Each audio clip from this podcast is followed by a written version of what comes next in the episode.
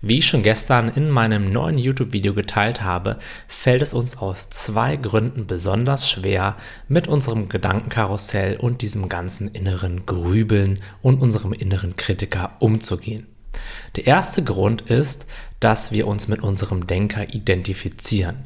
Wir haben keinen Abstand zu ihm und müssen ihm einfach alles glauben, was er uns erzählt. Und vielleicht ist dir dabei auch schon mal aufgefallen, dass das oft eher ins Negative geht, katastrophisiert und eine negative Zukunft vorhersagt.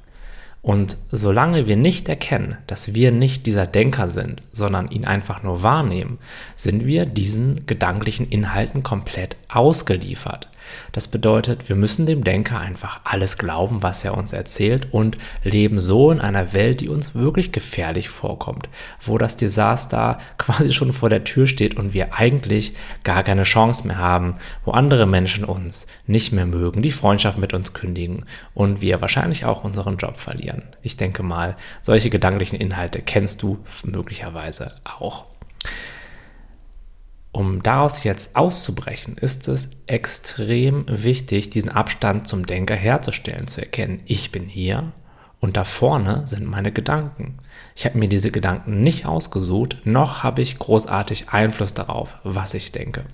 Womit wir auch schon beim zweiten Punkt sind.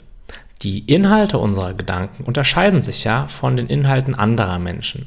Und das liegt daran, dass wir alle andere Erfahrungen gemacht haben und in der Vergangenheit in anderen Umfeldern aufgewachsen sind. Das heißt, wenn du in einem Umfeld aufgewachsen bist, wo viel über gefährliche Situationen und fiese Menschen gesprochen wurde, dann ist die Wahrscheinlichkeit hoch, dass du eine gewisse Angst entwickelt hast da dir diese Angst aber sehr unangenehm vorkam, hast du alles Mögliche probiert, um sie nicht fühlen zu müssen. In diesem Prozess ist es dann passiert, dass du diese Ängste höchstwahrscheinlich unterdrückt hast. Und sie sind immer noch aktiv, heute in dir. Und aus diesen Ängsten entstehen ängstliche Gedanken, die sich nicht stoppen lassen. Solange diese unterdrückte ängstliche Energie in uns ist, wird sie immer weiter ängstliche Gedanken produzieren. Sie wird diese Angst aufs Außen projizieren und so den Eindruck erwecken, dass wir im Außen etwas tun könnten, um diese Angst zu besiegen.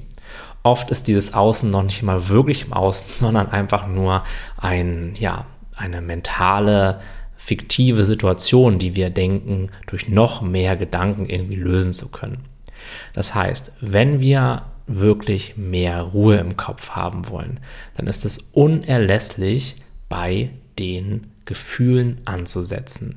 Nur wenn wir weg von diesen Projektionen, weg von den Geschichten und rein ins bewertungsfreie Fühlen gehen, können wir diesen negativen Gedanken ihre Energiequelle wegnehmen. Und wenn wir Gefühle wirklich spüren, dann bekommen sie mehr Raum und ziehen weiter. Jetzt gibt es eigentlich gar, keine, gar keinen Grund mehr, negativ zu denken oder so viel zu denken, denn da sind ja gar keine Gefühle mehr, die wir irgendwie versuchen in den Griff zu bekommen oder auszuagieren. Jetzt können wir, wenn ein Gefühl kommt, es einfach fühlen und weiterziehen lassen, anstatt zu versuchen, es mit richtig viel Gedankenaktivität in den Griff zu bekommen. Hier fängt ein Leben in Freiheit und innerer Ruhe an.